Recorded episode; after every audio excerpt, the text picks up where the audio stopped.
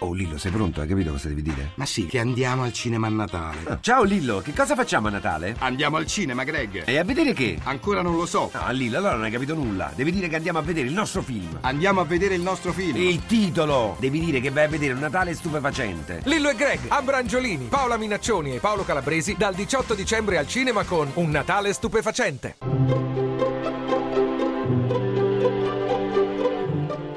Il pensiero del giorno. In studio Luca Diotallevi, professore di sociologia dell'Università di Roma 3. Se si vuole parlare di cristianesimo è rischioso cominciare dal presepe. Infatti non è da lì che comincia l'anno liturgico e non è da lì che è cominciata la scrittura e la raccolta di quei testi che oggi compongono i Vangeli. Nel Vangelo di Marco non si parla del Natale, né si parla del Natale nel quarto Vangelo, nel Vangelo di Giovanni.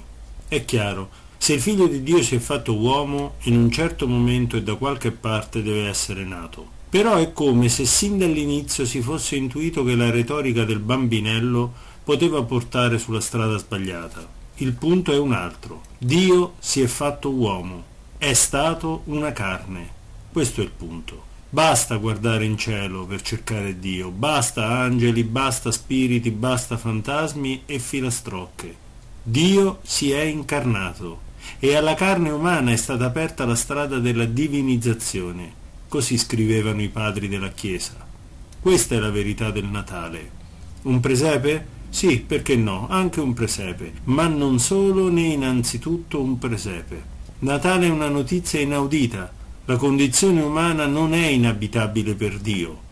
Ogni uomo ed ogni donna sono capaci di Dio, capax Dei. Non è detto che l'uomo debba per forza tornare ad essere polvere.